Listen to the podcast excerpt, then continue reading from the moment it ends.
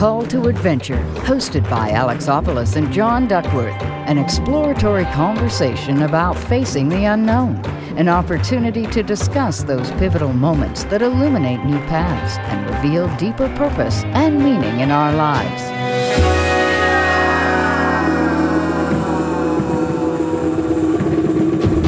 We are super excited to have with us today a dear friend, Kate Nevin. I describe Kate as adventurous, determined, creative, passionate, curious, maybe part Huckleberry Finn with a skirt, a Led Zeppelin t shirt on, and some worn cowboy boots, or maybe, better yet, Grace Kelly in a gown entering a casino in Monte Carlo. She is married to Lindsay Nevin. Together, they have dreamed and imagined the space now called 1600 Meeting which is home to a creative colony of artsy entrepreneurs. She attended UNC Chapel Hill and pursued studies in creative writing. She is thoroughly engaged in our community through her positions as a board member of the Halsey, the Low Line of Charleston, a member of the Peninsula Advisory Committee, and was recently honored with a fellowship at the Riley Institute for Diversity Leadership. If that isn't enough, she is an incredible mother to three young children Grace, Huck, and Hardy and one old and wise chocolate lab. Welcome to the show. Thank you. I'm happy to be here. When I look through what it is you do on a daily basis, I just sort of think, wow, how do you all, how do you do it? Uh, and so I'd like to start the conversation by just uh, asking, what does a day in the life of Kate Nevin look like? Um, it's a wild ride. And I will say that it sounds counterintuitive, but since I had my third little baby, um, it's been an easier ride. And I think that what arrived with that third kid that was going to throw off the entire balance and shift everything um, was just this sort of piece of, you know, you can't sweat the small stuff. And when you don't sweat, any small stuff, it's amazing how many more uh, moments open up in your day. And I can cram all of those moments with better endeavors and activities and family time and work because I'm just not stressed out about anything anymore. That does sound counterintuitive. Which sounds counterintuitive. Right. So third child arrives and you've got more room. Yeah. So yeah, it's great. Yeah. That's typical Kate. yeah. what, what, what, would you say? Well, you just said it. Sort of don't sweat the small stuff. But when you think about the qualities. Um, that you know you, are an incredible mother you're very engaged in your relationship with your husband you're very engaged in the community um, what are the qualities that you sort of most value in uh, sort of your day to day? You know, I think just the simple idea that we're all doing the best we can. So that's really what I tell my kids every morning, and that's really sort of what we operate under. I'm not a perfectionist. My dad has always said, perfection is the enemy of you know good enough. And that sort of resonated with me. So it's you know really let's get up and let's give it our best shot. If it doesn't work out we get to wake up and do it all again tomorrow. And so there's just something sort of liberating when you yeah. shift into that sort of frame of mind. And that really helps. And i also think that helps with the family dynamic. We're all busy. My kids are busy. My husband's busy um, and it creates more moments for us to be together and just be happy to be together because we're not really worrying about what we got wrong or what we got right or That's what nice. we have to do yeah, tomorrow. Yeah. it's just Kinda survival mode. survival mode. but you strip the striving out of it. Yeah, uh, yeah, and, I think so. By not sweating the, sweating the small stuff. Yeah. Huh. That's yeah. really cool. Yeah. Uh, we were uh, both Alex and I really appreciate the way you broke down your calls to adventure as you described having one large arc of a monomyth through your life, but you thought you could really identify three smaller concentric circles throughout. Mm-hmm. Um, and you titled them Youth, Independence, and Codependence. Mm-hmm. And so we thought we would just break the discussion down into those three areas sure. and, and start with youth. So sure. um, I know you grew up in Tennessee. I did. And you said the oldest of four, and also the oldest of, you said 16 cousins? Exactly, yeah. But maybe tell us a little bit about that, about sure. your childhood. Uh, yeah, I grew up, I think, uh, a lot probably like my dad grew up. So I grew up in, in my the house my dad grew up in. And I think okay. it's interesting that a whole generation could pass, but our lives could parallel so much. So a lot mm. of his family stayed. So he had four siblings. One moved um, up to Boston. Everyone else lived within a one mile radius of our house. Oh wow. So uh, outside of the two cousins that were in Boston, all the others were, you know, right, Right down there. the street. yeah. Yeah. And so that really led to a, a really rich family and extended family life. And I also have people that I call uncles and aunts, and I'm pretty sure they're not my uncles and aunts. It was one of those communities that we kind of grew up in. Maybe they're like a second cousin twice removed or just a good friend of Just lumped into family. just lumped into family. Okay. And so it was um Cool.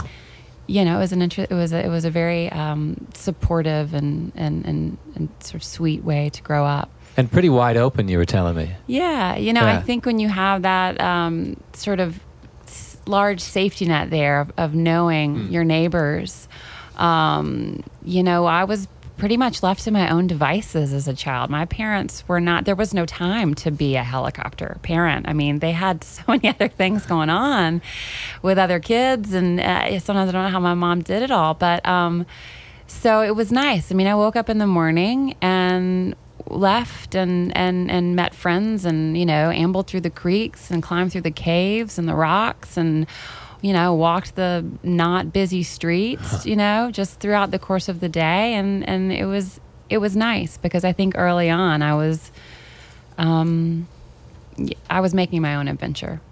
there Mm, was nobody yeah. really to make it for me. And so, And you were left free to do that. Yeah, Yeah. yeah, Yeah. it's You, you just had to be home by dinner. yeah, I'm exactly. sure. exactly. Yeah. Talking about adventure, you summited Mount Rainier at age 15, I did. went to Africa solo at 16, Yeah. taught nursery school in Kamega, Kakamega. Kakamega, Kenya. Kenya.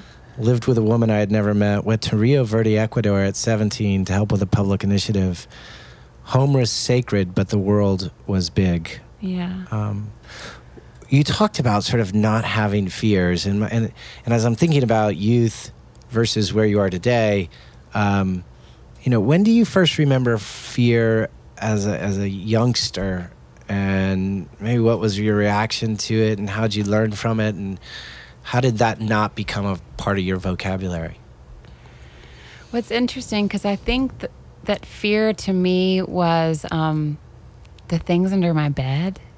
It was yeah. I remember one time I killed a bee in my room, and I told my dad, and he said, "Well, you know, all the rest are going to come back and get you now." And I thought, "Oh my god, really?" you know, so it's those those totally fantastical Huh. fears, but I never really had. And maybe that's the support system I grew grew up with. Maybe that's feeling like I was sort of in a safe zone um, and left to sort of explore. But I, my fears were never real fears. You so when you go to Africa, there was it, there was no trepidation involved there. It was more this is a curious adventure. Yeah, I mean, Yeah. so I went. I went at, at sixteen with my grandparents, and we we did a, a safari and, and traveled around for two weeks, and then they all left, and I stayed there, and a strange person, you know, met me at the airport, and you know, I think I was. I definitely remember feeling like I was very much being left behind. You know, that was a little bit scary. Um, but I don't I don't think I've ever been afraid of the new and I guess I felt that I was in good hands. Yeah. You know, I think maybe I have a pretty good Certain sense of of, danger fear or or you know, but but but yeah, I think I think I recognized that everything was going to be okay. This was totally new. I had no idea what was going to happen. There was a little trepidation, but it wasn't really a, a fear, Hmm. really. You know, we, we had a conversation with uh, Janet Alterman, who you Uh-huh. know. Yeah, yeah, I Um, loved that interview. It was great. and she's been fighting really her entire life for sort of women's rights, um, both around the world and, and, and particularly in this country. And I think in the Post and Courier, there's a recent article just about the um, South Carolina as the deadliest state for women, Mm, yeah. um, which which brought that conversation back home. But a- as a as a girl growing up, uh, you know, I described you sort of as Huckleberry Finn. Um, did did you ever feel limited or categorized uh, as a youth as being quote unquote a girl? And how did you overcome that box to to be what I would refer to as just a human being? Um, the first thing that comes to mind, I didn't understand in the fourth or fifth grade why girls could not be on the football team. so I actually tried to get a petition started so that Coach Buck Stamps would let the girl. He said, you know, you can cheerlead. You can. There's things we can get you to do during the games. I said, no, Coach. I, I would really like to play. I don't think I really wanted to play. I think I just wanted to be a part and and it just seemed silly to me that that that I couldn't so it I don't remember him uh, Buck Stamps I think was that entertain you know ent- entertained by the idea but that never really went anywhere. Um, so I, I, you know I never really pushed up against it um, growing up. And then I went to an all girls school for high school and felt um, very supported there you know really felt very um, uh, you know the level of confidence they instill and not really having boys as a distraction. It just was never the opportunity for the teacher to call on the boy versus the girl.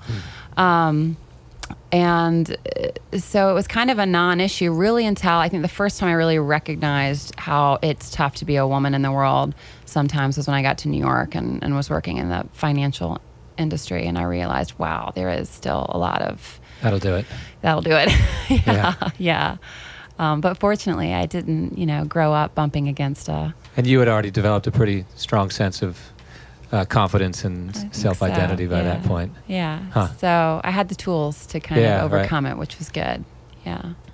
But that's not always the case. So I'm, I'm definitely grateful for, for that. Um, one of the, the, the questions that we talk about with the call to adventure is that oftentimes there's this road of trials. There's sort of hurdles and things you have to uh, get through in order mm-hmm. to to make it to the other side and make it through this sort of transformation. So, in your youth, when you break this down into your youth and you talk about these different adventures you went on and the different things you did, were there moments where, like, what are the things that you, the takeaways from those experiences where you mm-hmm. feel like, in hindsight, you say, "Oh, that's how I really grew through mm-hmm. that experience." Mm-hmm.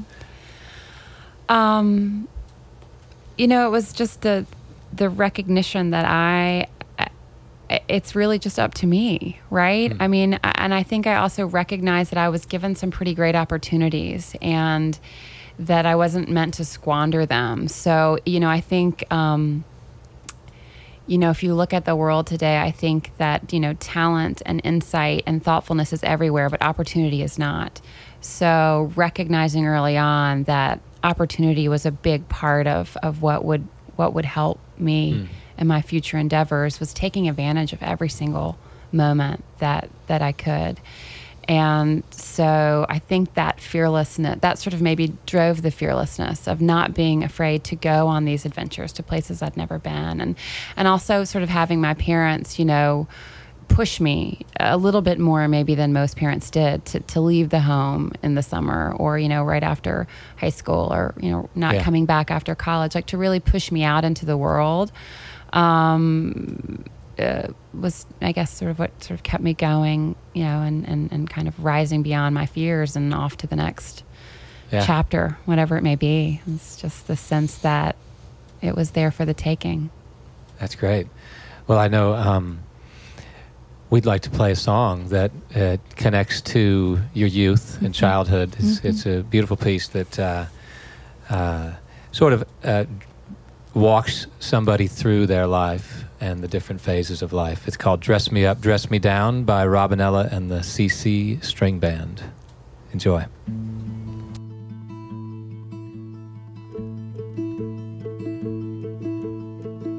Dressed in cotton, ready for bed.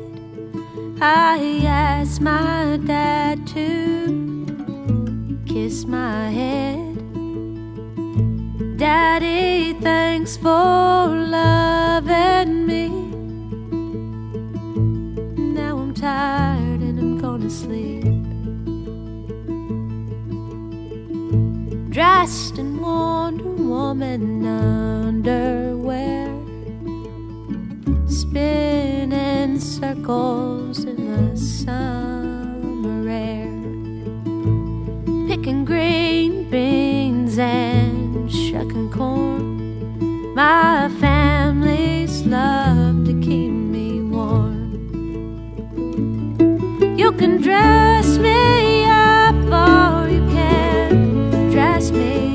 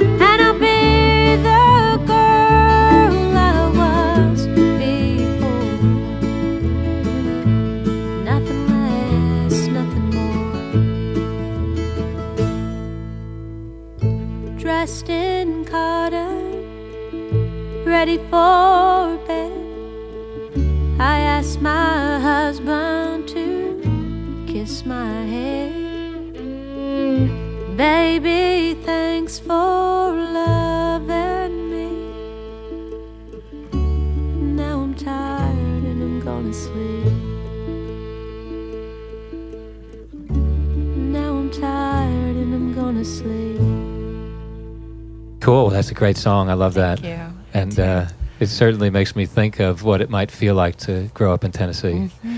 And of course, the first thing it reminds me of is you mentioned you just read a book by Sally Mann called Hold Still. Mm-hmm. And of course, you know, this song about growing up makes me think of that great photo series she did called Immediate Family in the So early good, 90s of her yeah. children. And those Uh-huh. just sort of beautiful, poignant snapshots, really. But then the way they were done, they were just sort of beautiful and haunting and, and all at once. Absolutely. Yeah, I've discovered Sally Mann as an artist in college. Um, and so I was so wonderfully surprised that she's such an exquisite writer. The book just really pulled me in so quickly.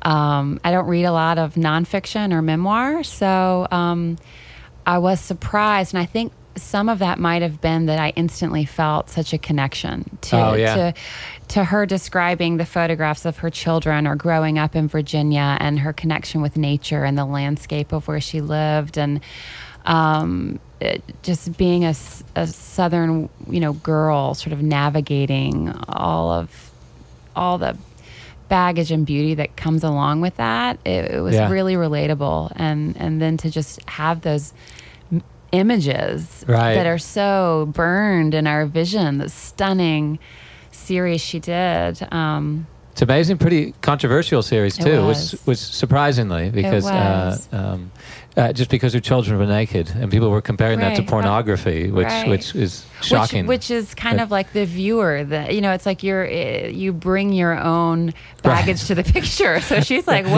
I don't know what you're thinking," you know. I mean, and a lot of that was really interesting because she went obviously into great detail She about did. that in her book because that Oh, was a significant part of you know her life and her her work and her struggle and her sort of coming to terms with what her work means to other people to her family so it was really beautiful to hear her in such great detail talk about what that series meant to not Mm. just her as an artist, but as a mother, and how her children felt about it, and the way they sort of separated. Th- They realized that they were subject matter. It didn't feel like it was a personal. But she gave them moment. veto power. She did Over the photographs that went into the book. Yeah, So this they wasn't, were all uh, approved. yeah, Yeah, yeah. yeah, And so and all she- approved. yeah, yeah. Um, uh, but yeah, it was really interesting. And, and one thing that I found so fascinating too um, was that she talked about how her most visceral memories as a child were ones that were never photographed. So that in the act of taking a photograph, you sort of remember that image as opposed to when you really have to co- reconjure up that experience in your head, you remember the sense, the sort of the senses and the and the sound, Without the smells photo. without the photo. And it was that was a really impactful uh, part of the book as well because you know I think of her work so much as capturing the essence and it actually it actually wasn't the essence is sort of what you hold dear in your heart and in Mm-hmm. your mind and in, in your experience it's not the photograph and it was it was a fabulous book i recommend it to It's so, interesting people. the Yeah. difference between you know the, the photographic image and the actual memory Yeah. of the experience. And Yeah. it's similar. We talked about uh, the way a song does the same thing, Yeah. Where it just has this gut, guttural sort of visceral reaction and Or a and- smell. or a Yeah. smell, right, Yeah. right. Yeah. And like this song in particular, the "Dress Me Up, Dress Me Down," when you when you hear that first line about uh, uh, in in Wonder Woman underwear, Yes. and, and you told me a story about Dixie cups. I was totally obsessed with Wonder Woman. Yeah. And so, yes, I was dancing around in Wonder Woman underwear. And for the pop, proper sort of accoutrement that she wore, you know, so I bust out the bottom of a Dixie cup, which fit perfectly over my wrist, the little Dixie cups. Yeah. So those were the bulletproof sort of bracelets. And then, you know, aluminum foil made a really fantastic um, crown. So we got really creative That's with great. underoos growing up in It's a good, it's a great memory. yeah. yeah. I- I- Absolutely. I- in the second sort of uh, phase we're going to get into, you, you referred to it as sort of independence, Yeah. um, testing boundaries, searching for what I wanted or thought I wanted. Yeah. And so, what did you think you wanted? Um, you know, when I it's it's funny. I when I got to Chapel Hill, I thought I wanted to be a doctor, and um, I got uh, pretty good grades in biology, and then I got a, a D in the same chemistry ta- class I took twice. Got a D twice, and I thought, okay, I'm going to switch. So that was sort of the first time that I think I recognized independently that what I wanted might not be what I needed or what I was suited for. And so then that's how I found my way to creative writing and American studies. And I was just sort of like, wow, this is, this is it, you know? Uh, and then from that moment, I thought, you know, well, maybe I'll be a, a writer. Yeah.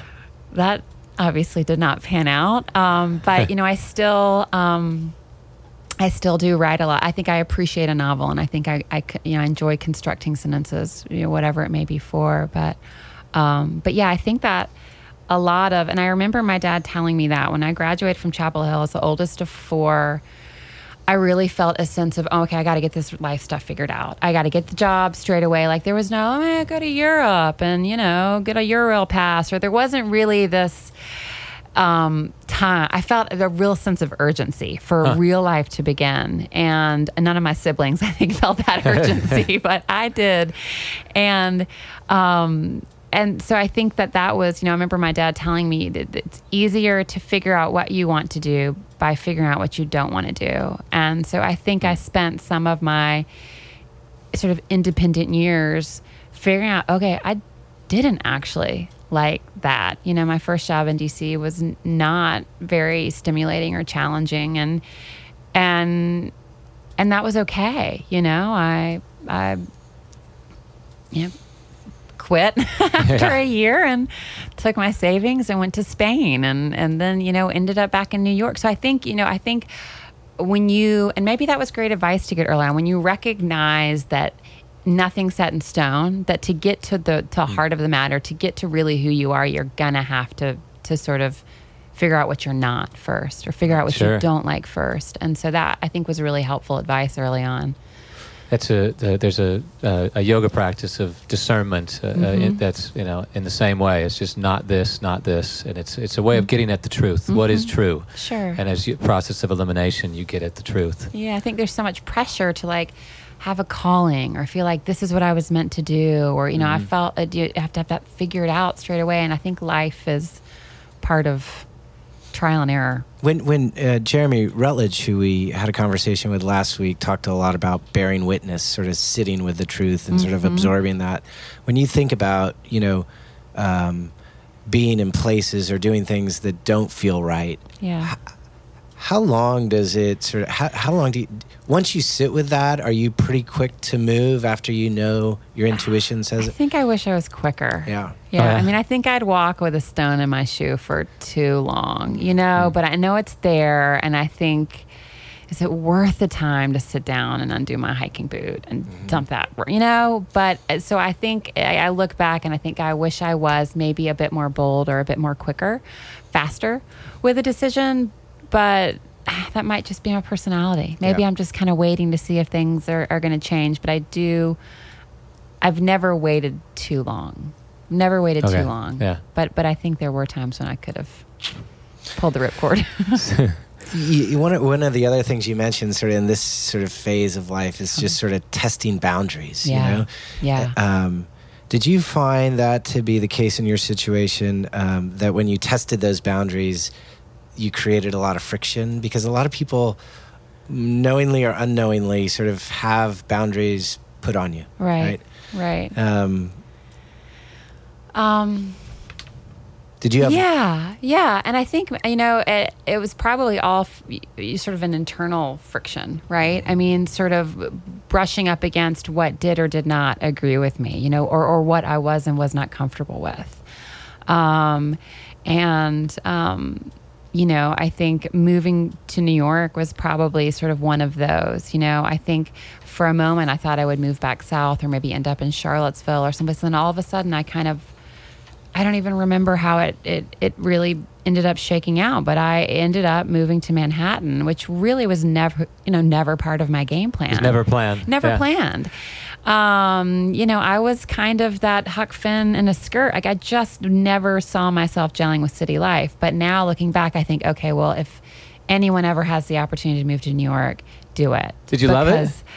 I don't know if I'd say I love Okay. it, but I love what I learned. You love what you learned. I love what Okay. I learned there. I was there for two years, and I Two think you really get a sense of the world of of you know what you can and, and cannot handle. I mean, I was definitely pushing boundaries in New York and pushing sort of the limits of of um, experiences, whether it was you know a brand new sort of career that I never thought I'd fall into.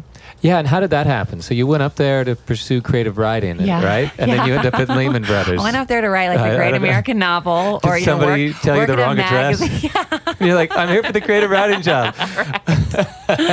this is Lehman Brothers. I think, um, uh, but we're looking for people. But we're so looking for come people. You're in. No, I think, um, you know, I got up there and I interviewed at some magazines, and I pretty, I realized pretty quickly that wow, you know, it's.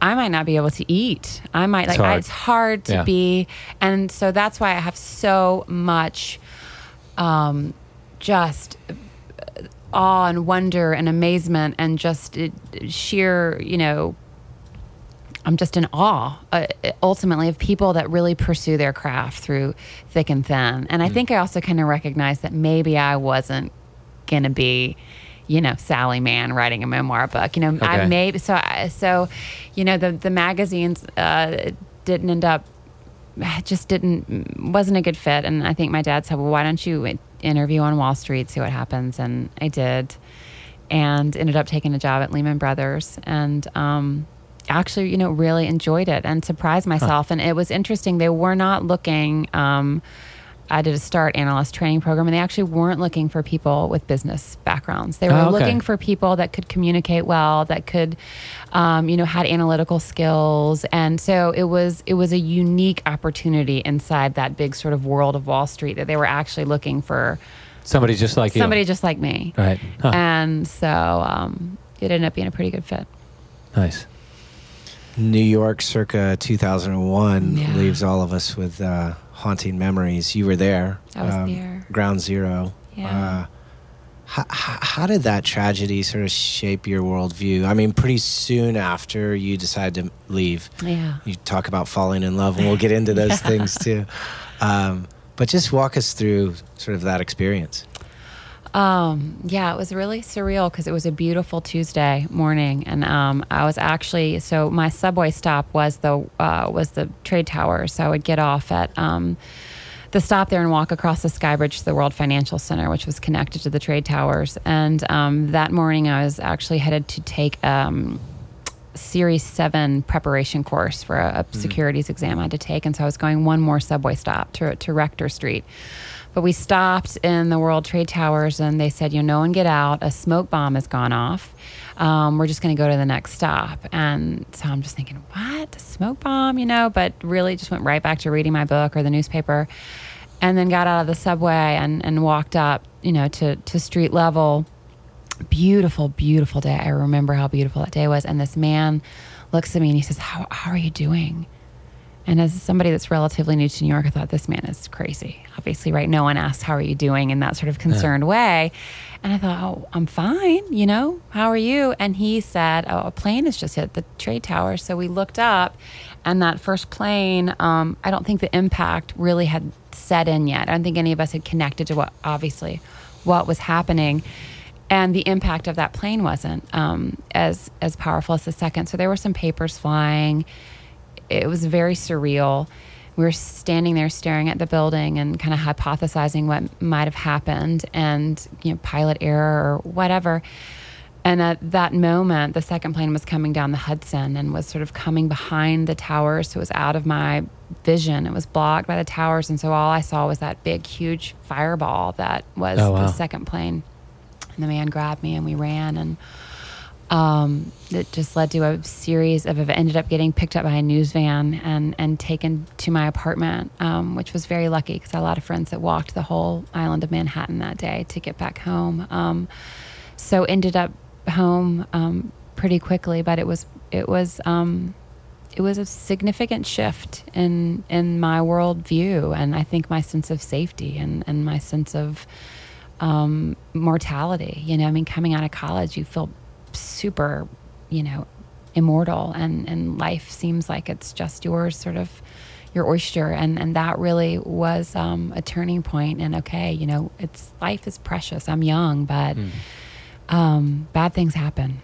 and um, and and for someone who had had a pretty um, safe existence up to that point, that's a huge um, a huge shock. Um, but I will say that um, I, I am really honored to have been in New York before and after 9/11 because it was it was fascinating to see how the city changed and how a shared experience like that can really bring neighbors together and people together. And and for me, I I think I stayed on another year, but it shifted priorities as well. I think you refocus. You know, what's And how, important. how did you, what's your connection to Charleston then? How did you end up here? So uh, I met my husband. Um, actually, we ended up meeting in D.C. at a concert, a rock concert, and he was living here, and we did the long distance thing for about a year. Okay. So after 9/11, it just got so hard to travel back and forth as well. I think that was Yeah. might, have, might have been another thing. And I did have um, some family here and some good friends here, and so it just the, Felt like a it good felt like to- a good place to land. hang out. Yeah. Yeah. that was a pretty easy decision. Yeah, I bet. Yeah. Yeah. Yeah. Let's take a moment and uh, listen to a song by Bob Dylan, Yes. uh, Bear My Mountain hero. Picnic Massacre, Uh-huh. uh, which you used to sort of describe this uh, time in your life we'll, we'll refer to as uh, independence. Enjoy.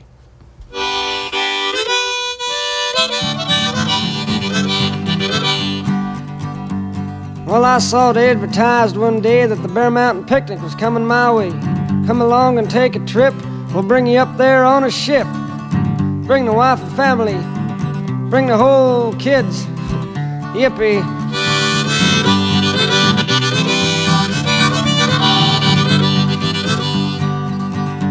Well, I run right down and bought a ticket to this thing called the Bear Mountain Picnic. Little did I realize I was in for a pleasant, funny surprise. It had nothing to do with picnics. Didn't come close to a mountain. I hate bears.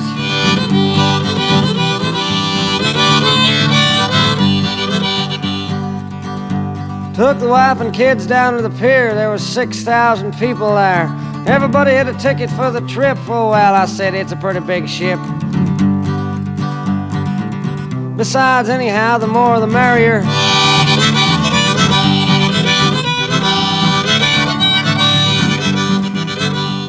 Well, we all got on, and what do you think? That big old boat started to sink.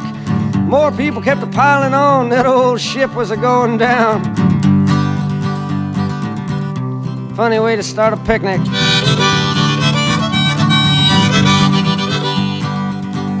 Well, I soon lost track of my kids and wife, so many people I never saw in my life. That old ship was sinking down in the water. There were 6,000 people trying to kill each other. Dogs are barking, cats are screaming, women are yelling, men are flying, fists are flying, paper flying, cops are coming, me running. Maybe we just better call off the picnic.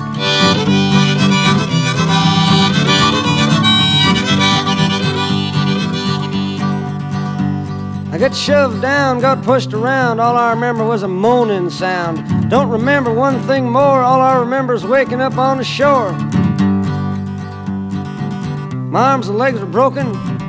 My feet were splintered. My head was cracked. I couldn't walk, couldn't talk, smell, feel, couldn't see. I didn't know where I was. I was bald. Quite lucky to be alive, though.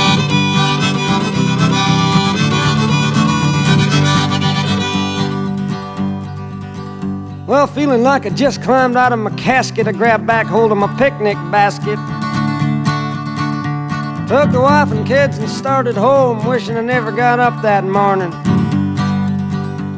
Now, I don't care just what you do. If you want to have a picnic, that's up to you. But don't tell me about it, I don't want to hear it. You see, I just lost all my picnic spirit. Stay in my kitchen, have a picnic, have a picnic in my bathroom.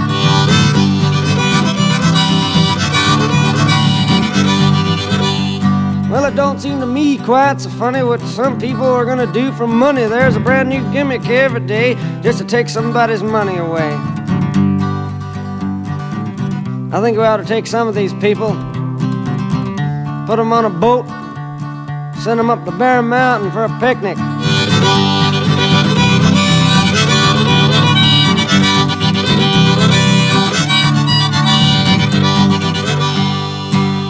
So, talking Bear Mountain Picnic Massacre, I guess, you know, bringing a little levity to the conversation. Um, you know, he wrote that when he was 20 years old. Amazing. Makes me wonder what I was doing at 20. I know, Definitely right? wasn't writing songs like that. Amazing. Yeah. Um, but uh, I've been to that to Bear Mountain up the Hudson River. It's Uh-huh. actually a pretty pretty big climb on a bicycle, and it's one of the places I would ride when I stay up the Hudson, up in Oh, a place wow. called Garrison, and uh, Uh-huh. right across the river from West Point, right where uh, Benedict Arnold had his famous uh, Mhm. misadventures. Mhm. But the song is not about that. No. Um, so the next phase, you're back in Charleston. Oh, yeah. You're married, and you talk about codependence. You have three children now, and it's a whole new thing. This isn't just about Kate Nevin anymore. Well, codependence also with the E N C E as opposed to E N T S. Uh-huh. There's a big difference, Uh-huh. right? There is a big Uh-huh. difference. Uh-huh.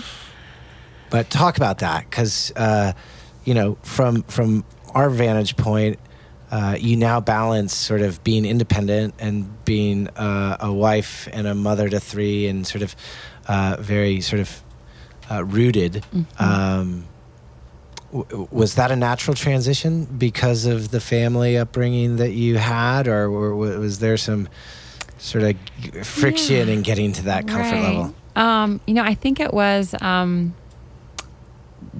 my personality, and then how sort of Lindsay and I, my husband and I, sort of fit together early on. Is really maintaining our own individual lives at the same time coming together, and really happy that we were together. So I think we, you know, I sort of carried that into being a mother and recognizing that I'm going to be a, a much better mother, a, a much better wife if I'm true to myself. You know, I love the saying, if mama ain't happy, ain't nobody happy. And I think that that's true. I think if I'm, if I'm feeling full and satisfied and connected and engaged, that might look like busy to some people, but to me, it's really sort of feeding into sort of who I am as a as a being, and that translates, I think, Mm. into being a, a better a better spouse, a better mom. You're Um, content with that kind of a challenge because you're yeah. evolving as an individual. Yeah, yeah, Huh. yeah.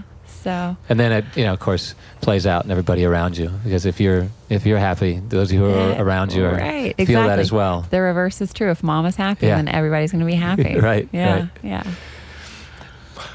You, you know what? When, when you think about all of your philanthropic activities, Mm-hmm. um, whether it's uh, your time spent with the Riley Institute uh, for Diversity or founding Enough Pie, and we can talk about what Enough Pie does, Yeah. um, you sort of f- framed that as saying you wanted to, you know, what kind of world do I want my children to live in, and how can I create that? Yeah. uh, which I thought was. John and I were talking about it. What a wonderful way to look at it. I, I have I haven't looked at it that way. So it was, uh, thanks for. Well, you know, that. I think um, I'm one of those people where if I recognize that something's missing or there might be another possibility, I kind of have to do it. Um, for better or worse, there are probably times when I shouldn't have. But, I, I- you know, once I kind of got back and got very settled into the community here, and, you know, I was inspired by so many people along the way my experiences at the Halsey and Mark Sloan and just amazing women I met here. I mean, everything sort of fed into wow, this is such an amazing place. But what sort of what is what does that mean for my kids? I mean, all of a sudden you kind of it's mm-hmm. not again, it's not just about me anymore and beyond that it's it's it's not just about my generation anymore. So Sure. sort of what's the legacy? What am i doing? You know because i think that's a, an interesting dynamic too and what my sort of job is. You know it that my kids have no idea what i do. Um, so it's nice to somehow balance that out with something that I do, one that makes sense for them for them, but but two has also sort of been almost my calling into creating a, a better community for them for them. for Yeah. them yeah, and um and having them be a part of that and having them be a voice in that um you know so I, I think that that really is you know sort of how this all became so urgent to me was because i recognized that it wasn't really about just something creative and something fun it was really preserving the positive aspects that we have, you know, in the community now, and and and trying to figure out, okay, what what is not working as well as we wanted to? How can we how can we? Reminds me of a Ken Wilber uh, saying is uh, uh, transcending and including. I love Right. that. and Oh, yeah. and it makes me want to ask you what we ask everybody here: If Charleston is a person, yeah. uh, uh, who is Charleston? What does Charleston look like right now? Um, I've loved hearing people's answers to that. Yeah. I love that that's one of you guys' questions. Um, and so I had a little, you know, advance notice, and I was thinking about that when I was listening to to um, I don't remember whose interview, but you know, I think it's kind of funny that we think of Charleston as this really old city, and you know, in the in the worldwide view, we're just not that old. You know, I think about some of these old European cities, and they're they are old. You know, they are that old Italian man sitting on the stoop spinning tails, and I really think about Charleston as being um, somebody young, somebody kind of coming out of that sort of, you know, youth into the independent phase and, and mm-hmm. having enough history, having enough recognition of, of who they are, but really being at a turning point of where do I want to go now? And how do I take the baggage, the good, the bad, and turn that into you know a life I want to live and a place I want to be. And so I think I think this is an it feels interesting for me to live here now and kind of recognize those journeys in my own life because I really do feel like that's kind of where Charleston is right now. We're really recognizing who we were and who we want to be and, and sort of what what we what we want to carry and what we want to leave behind. Um, so along those lines, I love that description because Yeah. it, it, it really feels a little different than we ask that same question to a lot of people, and I and I love you framing it in that in that age range, a little bit younger than most people would would first anticipate. Um, and of course, you know, you're on uh, uh, uh, quite a few of these uh, boards in town and actively involved in the community, and you talk about framing this this question as how, what does the city look like for your Mhm. children? Mhm. So what what does it look like maybe 10, 15, 20 years from now if when you're looking forward and envisioning the future? What does Charleston look like? Um, you know, I hope it looks.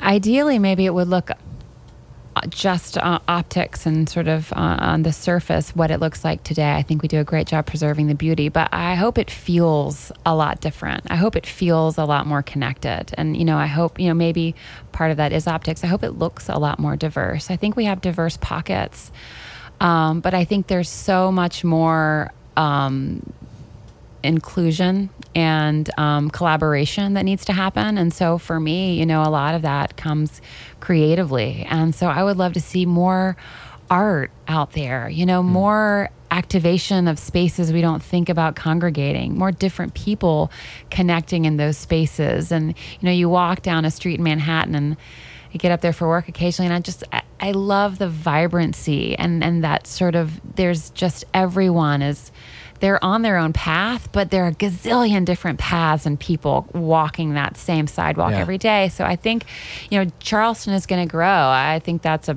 a fact, and you know, I think we really need to get engaged on how we want to grow. And I think, you know, deciding that we want the city what it, what we want it to look like will really help inform how we get how we get there and how we do it. So I hope to see, you know, maybe the same sort of grid and architecture, but a lot more.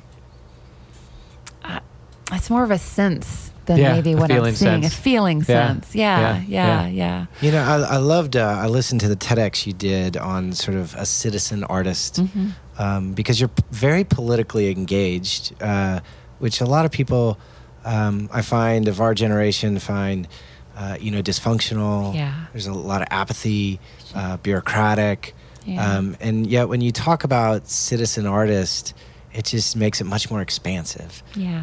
um, being uh, a citizen, but being open to ideas and providing solutions. And talk, uh, talk to us about what that means to you. Yeah.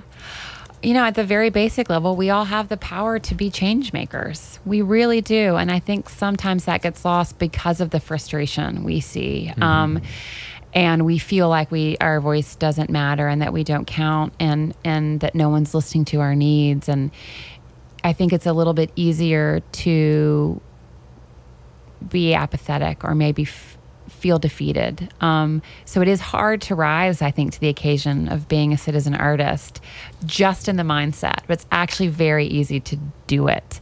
Um, you know, and I think that, that what I was trying to say there too was to kind of take being an artist out of the box that people put it in.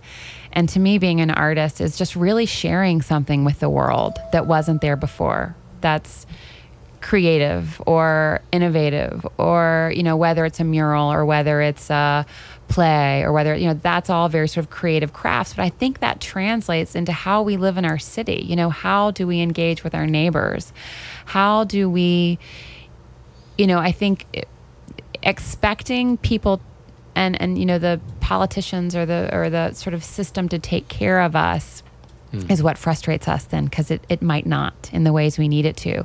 So, trying to instill that if you have an idea for a better way to do something, then let's talk about that. Let's Right. Make that happen. Yeah. If it doesn't work, it doesn't work. But, you know, if, if we can. It's a different framework there, though. It brings Yeah. energy into the conversation Yeah. and and, uh, and openness, as you said. I mean, it reminds me of a of a Thoreau quote where he says, uh, "To affect the quality of the day, that is the highest of the arts." Yes. And and it, that can be anything. Yeah. That could be a home cooked meal. Yeah, you know, it could absolutely. be anything. And then it, it, it, it brings you know that creativity out of the realm of some exclusive elitist area to like everybody. Exactly. Everybody can be creative. Everybody's an artist. Exactly. Yeah, and I love that. I think that's a very powerful thing. Yeah. And the more we push that and the more Especially when you put the word citizen in front of it, though, too. That that because citizen interesting. sort of has an air of responsibility, right? You're Mhm. connected. You're part of a whole. You're a sort of a Yeah. citizen, so you have this sort of. It's a very individual term, but it it sort of signifies a larger context. a larger context. Yeah, And so, yeah. citizen artist Yeah. just makes sense to me. You guys are citizen artists. yeah. Well, unfortunately, we're running out of time here. So Shoot. Um, I think this is going to have to be another part two. we will have a part two. Right, right, right. I've got. I had three other questions on the tip of my tongue, but We- we're not going to be able to get into it. We got Burning Man. I know. We got Che. We got That's right. That's right. And somehow Yeah. Kate spent uh, was backstage with Bob Dylan at one point. Like, Right. there's that we all kinds of cannot things talk that- about that on the radio. It's not on the radio. It's on this, we're, we're done. All right. So we're just going to have to lead out with another song. And you've chosen Letters from Rome by Anders Osborne and Big Chief Monk Boudreaux, Yes. which is great. And I think everybody will enjoy it. It uh, it makes me. Before we go, though, I, uh, there's a quote that I love that I think uh, you would probably love as well. It's um, by Margaret Mead, and she says, Never doubt that a small group of thoughtful, concerned citizens can change the world. Indeed, it's the only thing that ever has. I love it. And I feel like you fall right in line with, with, Thank with you. that mantra. And before we go, we have to, Kate has to read her favorite quote. Yeah, by Lao Tzu, which, Oh, yes. uh, which is one of my favorite. It's on my uh, desk as we speak. We have a lot of favorite Yeah, we quotes, do. And, and I think we have the same one in our wallet that we've been carrying for years. Um, so this is one of my favorites I read when I was, I think, 14. A leader is best when people barely know he exists. When his work is done, his aim fulfilled, they will say, "We did it ourselves." Thanks for being here, Kate. Thank you.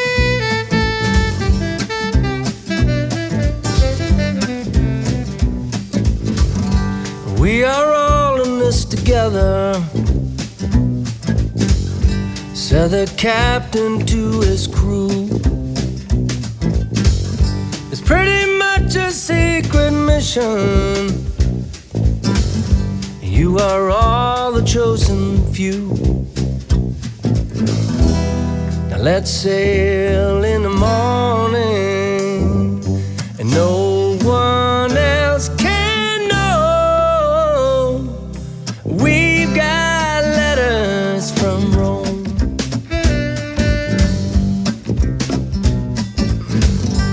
sun got up over Belize Point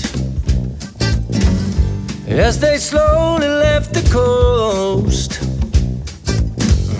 heading straight for open waters, somewhere they could be their most. I set course for tomorrow and make this ship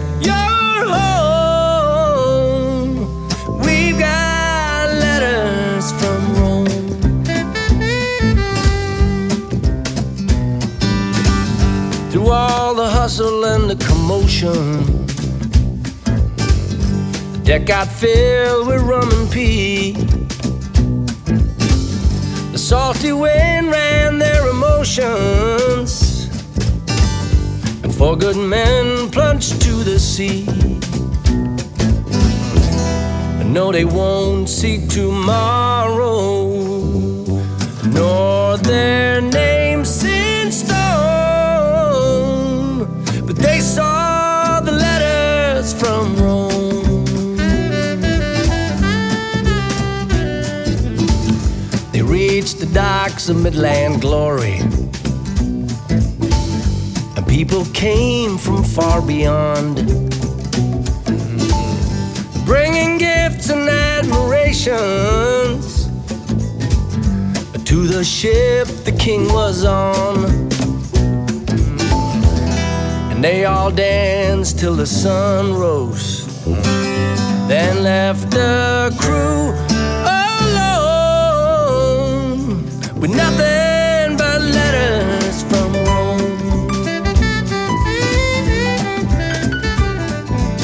Yes, Desmond Jack, he jumped ship, then he married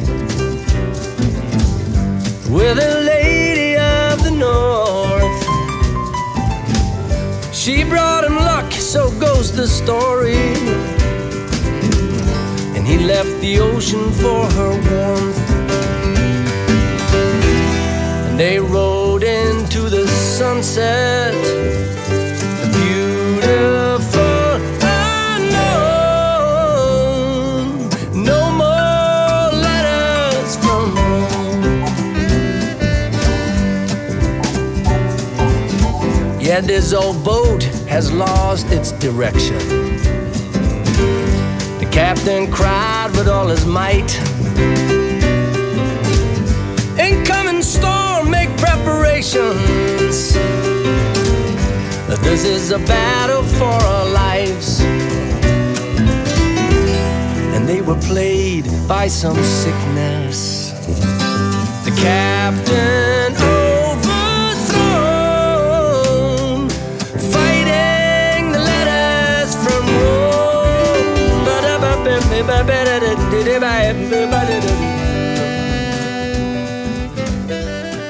Welcome back to the show. That's uh, Kate Nevin. What a great conversation. Um, lots of interesting things came out of that, John. One of them was the idea of a citizen artist. What, what, what did you think about that? Yeah, I love the way she phrases that. It's it's it's a really cool way to put a twist on on both being a citizen and being an artist. And and you and I talked about the two ways you can you can flip that. One is the citizen artist, and then you can also talk about it as the artist citizen which is something that I um, feel really strongly about. That you know, art as uh, life as creative process, and it's sort of you know taking it out of the realm of the exclusive and into everybody's hands. Everybody's an artist, and at the same time, this idea of the citizen artist uh, lends a different uh, color to the conversation. It sort of creates a more open space to reside as a citizen, where um, instead of being apathetic, it, it brings a bit more sort of energy to being a, a, citizen of this community, of this country, you know, and, and being able to create uh, a better place to live, a better community for yourself and for those around you. It's interesting. Words matter, don't they? Absolutely. And, and you, just, you yeah. just put you just it's very put subtle. Those two words together, and it has just an entirely different meaning. It's wonderful.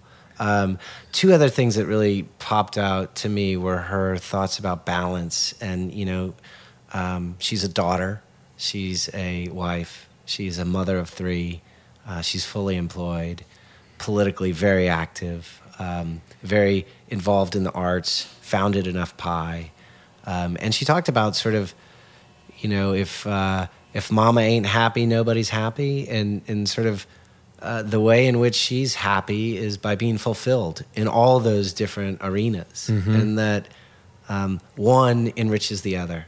And they're not in competition. You know, it's not a zero sum game. Um, yeah, that's a beautiful way to th- think about that topic of balance. I think. Yeah, it kind of takes a little bit of the tension yeah. out of you know our always busy days. Right. You know, when you think about them really fueling and feeding each other. Right. Which is which is enough pie. You know, I think it's another way uh, that I think about that is that there's. Um, you know, unlimited resources. It's mm-hmm. not finite that there is enough pie to go around. Can you talk a little bit about well, what? Yeah, it's great because I mean, the, enough pie is really focused on the Upper Peninsula, which is really historically an underserved uh, aspect of the Charleston Peninsula, and they're just trying to sort of shine a light on that and make some points of connection, and it, doing that through creative process and to engage that community um, in the larger context of the Charleston community. And, and they're doing some really wonderful creative projects, you know, everything from the inaugural event Awakenings at 1600 Meeting Street to putting up outdoor artwork, um, creative placemaking. You know, there's a huge series of murals on uh, Huger Street. Uh, there's a art uh, installation that's going to happen October 27th called Sound and Light that uh, sounds really interesting. And of course, you can find out more on enoughpie.org. So, uh, what a great conversation. We might have to have part two. Uh, yeah, she's fun to have around. Yeah, we'll bring is. her back. Thanks, uh, thanks for spending another hour of your time with us. Uh, this is Alexopoulos, John Duckworth, uh, Call to Adventure, and thanks uh, to Ohm Charleston. 96.3. Cheers. And remember, the road that is distinctly your own has never been traversed. Celebrate the path that is your call to adventure.